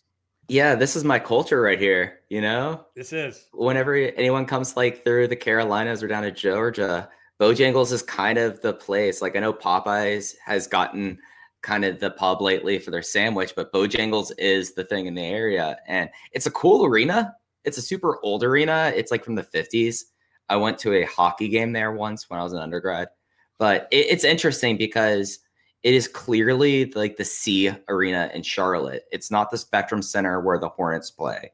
It's not like any like the minor league baseball parks or the uh, college stadiums. It's like this kind of old place that Jim Crockett used to run. That was like a WCW spot. So it's cool that they're doing this. And you know, if Cody's doing this for like booking here, I'm wondering what he's going to try to do in like the Greensboro area. Like that's what immediately came to my mind here. So I think it's rad. I'm glad that they are going to Bojangles. It is like the better chicken option. So and it and they have like the they have the Cajun filet biscuit. I AB, I know you're a vegetarian, but it's like True. one of those things and as like a rite of passage is like when you're going to places or going on vacation, you go stop by and you get a bag of chicken filet biscuits. So mm. I dig it. I had a friend, uh, or not really a friend, but an acquaintance from like work that I do, say to me the other day, "Wait, you're a meatless person, aren't you? Is that like, is that the terminology?" New unto me. Is that like the woke way of saying vegetarian now? Very strange to me. I'm a I'm a vegetarian, and I've never heard that. So uh, yeah, I've never heard it either. No idea. So. Okay, I feel like it's less less woke and probably more uh, uh, insulting was probably the intent. Oh no, this is a very sweet guy. Okay.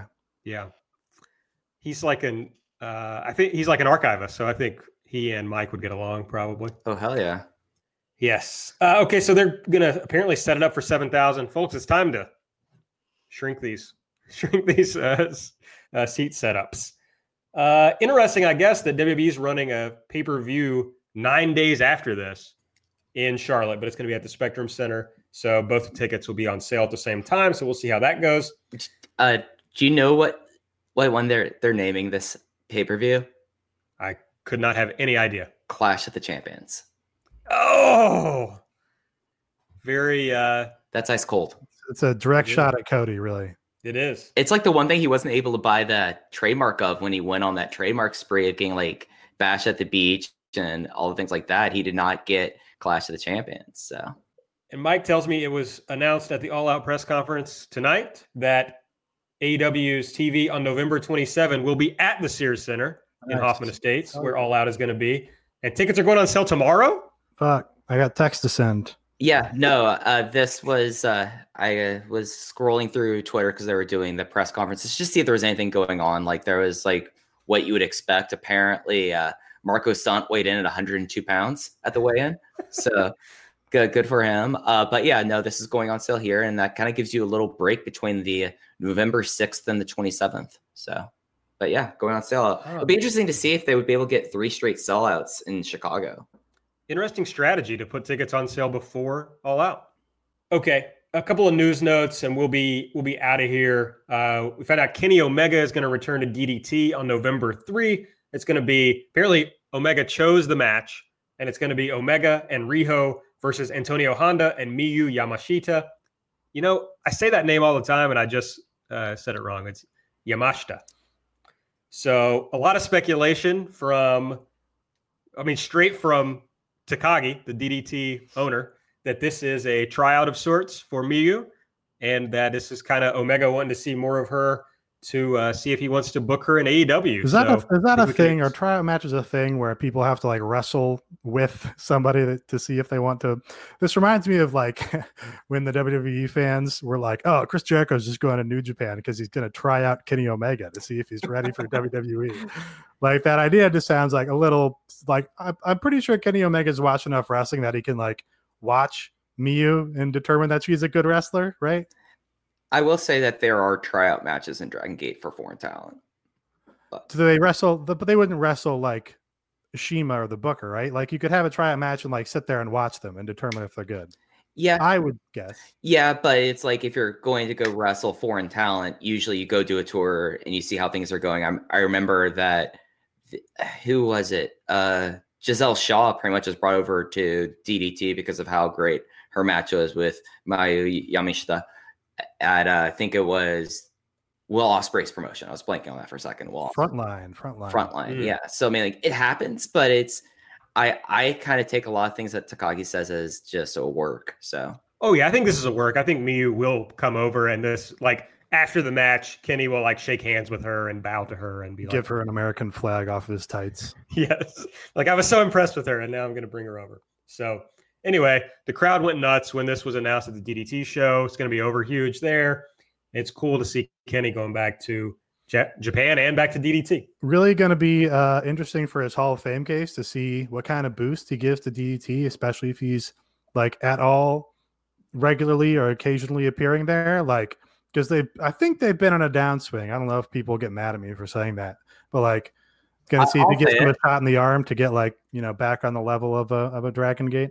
I'll say it. They've been on an absolute downswing if you look at their business, especially at Korakuen Hall, and they don't draw very well outside of Tokyo. I'm willing to take that fire. So yeah, it'll be interesting for him. Well, they're about that. they're about to run Sumo Hall, and they have booked Yeah, 82 people. yeah. They, they booked that, and then the next year, even more so, they're doing a show at the Saitama Super Arena, like where Oh, the right. SSA, I know it well. That's that's a big arena for like well you know it because of that k because of all the idol groups in k-pop but like that was always the place for pride in them to they always would run that if they weren't running the domes and they ran it before and they did not go so well it's like 22000 so if kenny comes back and does like a huge like boost in the arm then that could be something really incredible for him so Adam, are you into K-pop at all? No, not really. Um, but there's a video of I, uh, I almost asked. no, but there's a video of oh, I just forgot their name, but whoever sings the uh the Gundam Wing um theme song or opening uh song. Uh I think it's called Rhythm Emotion or something like that. Um, there's a video of like a live performance of whoever sings that. It's like a five person group that I send uh, to my group chats all the time and tell them that we need to get on the same level of uh, of synchronization that they're on. So uh, no, but the short answer is no. Okay, I mean, just had to check. Lisette? Could it be Lisette? No, it starts with No, the. it looks like uh, that's probably It has the number two in it. Um, two mix. Two, two mix. mix. That's it. That's it. I'm not familiar. Oh, it's so Oh, inspiring. this goes way back. This goes back to '95. It's okay. so inspiring. Uh, I think there's a. I'm not. I'm not a giant robots guy personally. Uh, I am a, a, giant robots guy. So I can. Uh, I'll recommend. There is a series of anime idols piloting giant robots. Actually, there's multiple of these, but one in particular, there uh, the Idol Master Xenoglossia is all about the uh, beloved Idol Master idols uh, piloting giant robots in a you know battle for the fate of humanity. okay, you'll have to uh, have me back on the podcast so we can talk about that. This is good. We didn't get any uh, five star reviews, so that'll be our show closing banter for when you come back. Is Okay. the Idol Master Xenoglossia? I just uh I just love the the bigness of K-pop, like how what's the word I'm looking for? It's like it reminds me of like No Limit, you know, like in the 90s. It's just everything is so big and the videos are insane and the the stage shows are insane and I just I love love that. Live for it. Oh yeah, like m- the the thing I've been watching nonstop. I post about Twitter is someone who was on Idolmaster is now doing like K-pop version of City Pop, which is something that I've recently got into, and they did like this really well done like 1980s Japanese style video for a K-pop song, and it was awesome. Like I love the video production. I love watching the videos, even though it's not necessarily like my favorite kind of music, but you like see like what they do, and you see like all the production and and just how like the lighting and the coloring it's incredible That's friend of the show Yukika. That's right. I watched that when you posted it. Good tune. That I'll watch. The Dragon Gate matches you you recommend. Eh, but Yukika. yukika rules and also ut versus super shisa rules i'm just gonna leave it there that because i didn't talk about it on open voice gate yeah that match rules All right, last news note. Tony Schiavone signed a full-time, multi-year agreement. Uh, I love that language, even though it also says he'll still work with University of Georgia football and baseball and the Gwinnett Stripers. So, and and MLW. yeah, so I don't know how full-time that's going to be. Uh, the press release made it sound like he'd be on commentary, but Dave reports that he's going to be doing backstage stuff with Alex Marvez, and the main broadcast team is going to be Jim Ross, Golden Boy, aka Alex Mendez, and Excalibur. That's it. gotta hurt for uh, Alex Marvez to have a guy with such a similar name take his Yeah. spot. Brutal. Yeah. Were you a Tony Schiavone fan as a WCW fan, Adam? Yeah, and whenever uh, people bash WCW, one of my gut reactions is, "But Tony Schiavone was awesome, right?" Uh, so I'm very excited to right. to see him um, back. I thought, I mean, even when I hear him in MLW, I think he's great. So uh, yeah, I'm all for that. It doesn't really uh, help uh, disassociate AEW with uh, WCW at all. I don't know if that's something that they're actively trying to do, but um, you think of a like a, a major number two um, competitor to to WWE, and you think WCW, and I don't know if having one of the voices of WCW uh, helps with that, but who cares? Like he'll be good. Yeah, I, I feel like their ethos is kind of who cares. Like they're, I just feel like they're not scared to make decisions based on that sort of train of thought. You know what I mean? Like I, I totally get the same thing. Like it is kind of like, oh, you guys are really like running WCW towns, and you've got uh, the WCW sort of vibe. And they're just like, yeah, they they're just going to do what they're going to do, and and they think it's good. And uh, you know, WCW is always back. And honestly, there are some great early WCW shows with Jim Ross on commentary and Tony Schiavone backstage. So I don't know if Jim Ross is not quite on that level anymore, but uh, still kind of cool. In Greensboro, actually, now that I think about it. Uh, okay, so that's pretty much all for uh, this episode. I think the one thing we didn't talk about, Adam, so I'll close out with this. People probably think it's pretty weird, like the fact that you ha- are on this podcast at all. Uh, why do we know each other? Very strange. So I guess everybody should know that. Um, and I learned some of this. I mean, I knew this because you uh, DM'd us before, but you know, I listened to your turn on the Turned Out a Punk podcast with Damian Abraham, which was very cool. And I understand that uh, you were a listener, but how in how in in the world did you find the Everything Evolves podcast? It was definitely through um subscribing this sounds like a plug i'm sorry but it it, it was through uh subs- subscribing to the the voices of wrestling uh podcast feed on like whatever the podcast app is on uh apple whatever um and i was watching evolve heavily at the time so i think i was like day one um right right into the the everything evolves podcast and uh Wow. uh, yeah, it was through that, and I have to thank you guys for um for helping make that turned out a punk episode happen. Um, because someone else had had messaged him. I think someone else who he, he plays in a band, Damian plays in a band with, had messaged him and told him that I was interested in doing an episode, but uh, it was uh. I got that episode because he had heard my name previously through the Everything Evolves podcast. So thank you for that. I'm not sure if that's what you were looking for, but uh, but no, it was uh, oh no. yeah, it was it was through the the Voices of Wrestling podcasting network. Wow. Well, I did not intend for that to be a plug. I mean, I wanted to plug the fact that very cool people listen to every iteration of this podcast. That's all I wanted to get out. I didn't know about you until about your music until you DM'd us because Aaron was going to be at an Evolve show you were going to be at. And so you guys met up. And I was like, okay, I got to learn more about this dude. And uh, yeah, became a fan. So, I mean, I knew about Tigers Jaw, but I just didn't know that what you were doing now. So that sounded like that sounded rude. I didn't mean No. it. It's okay. I have a uh, I will plug uh, that I have a new band. Um, so when I left Tigers Jaw, two other people left it too, and uh, that was like six years ago. But the three of us started a new band called Pay for Pain, which is not nearly as heavy of a band as it, the name suggests. But um, uh, we just started playing shows and stuff. We'll have music out hopefully by the end of the year. So uh, if you like Tigers Jaw, listen to that. Very cool. My wife uh, yells at me for constantly, loudly and off key singing "Planes versus Trains."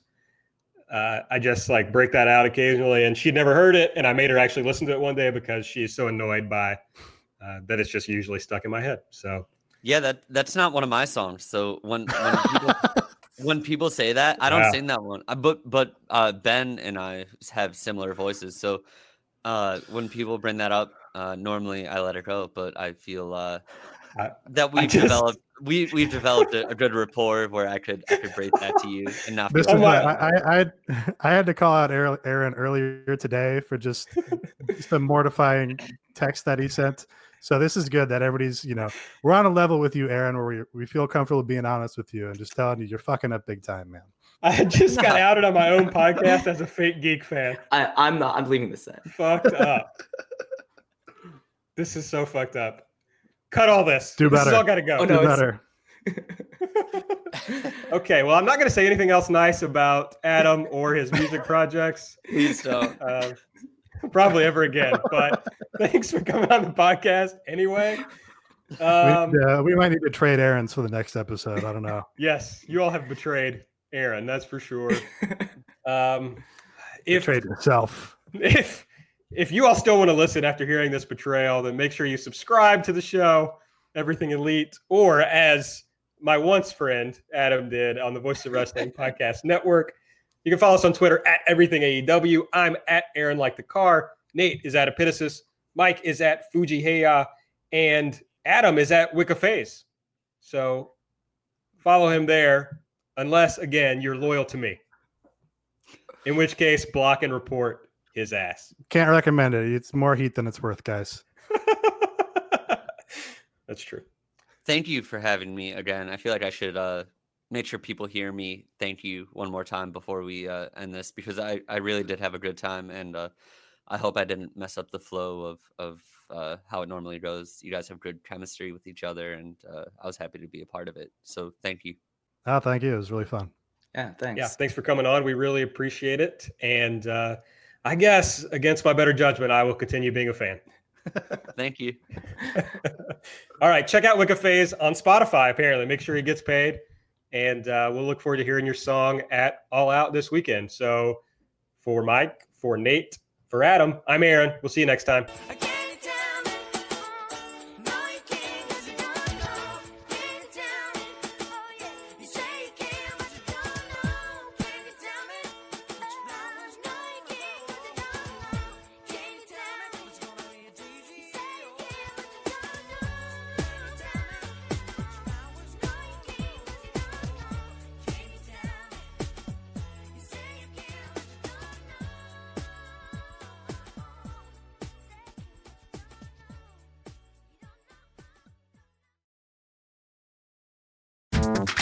Saving for the future, but savings accounts suck, and investing can be scary. We combine the ease of savings with the real returns of investing. We call it Save Vesting, and it's only available in our new app, Stairs. Stairs offers 4 to 6% returns, no fees, and you can withdraw anytime. Do your future a favor. Visit stairsapp.com today.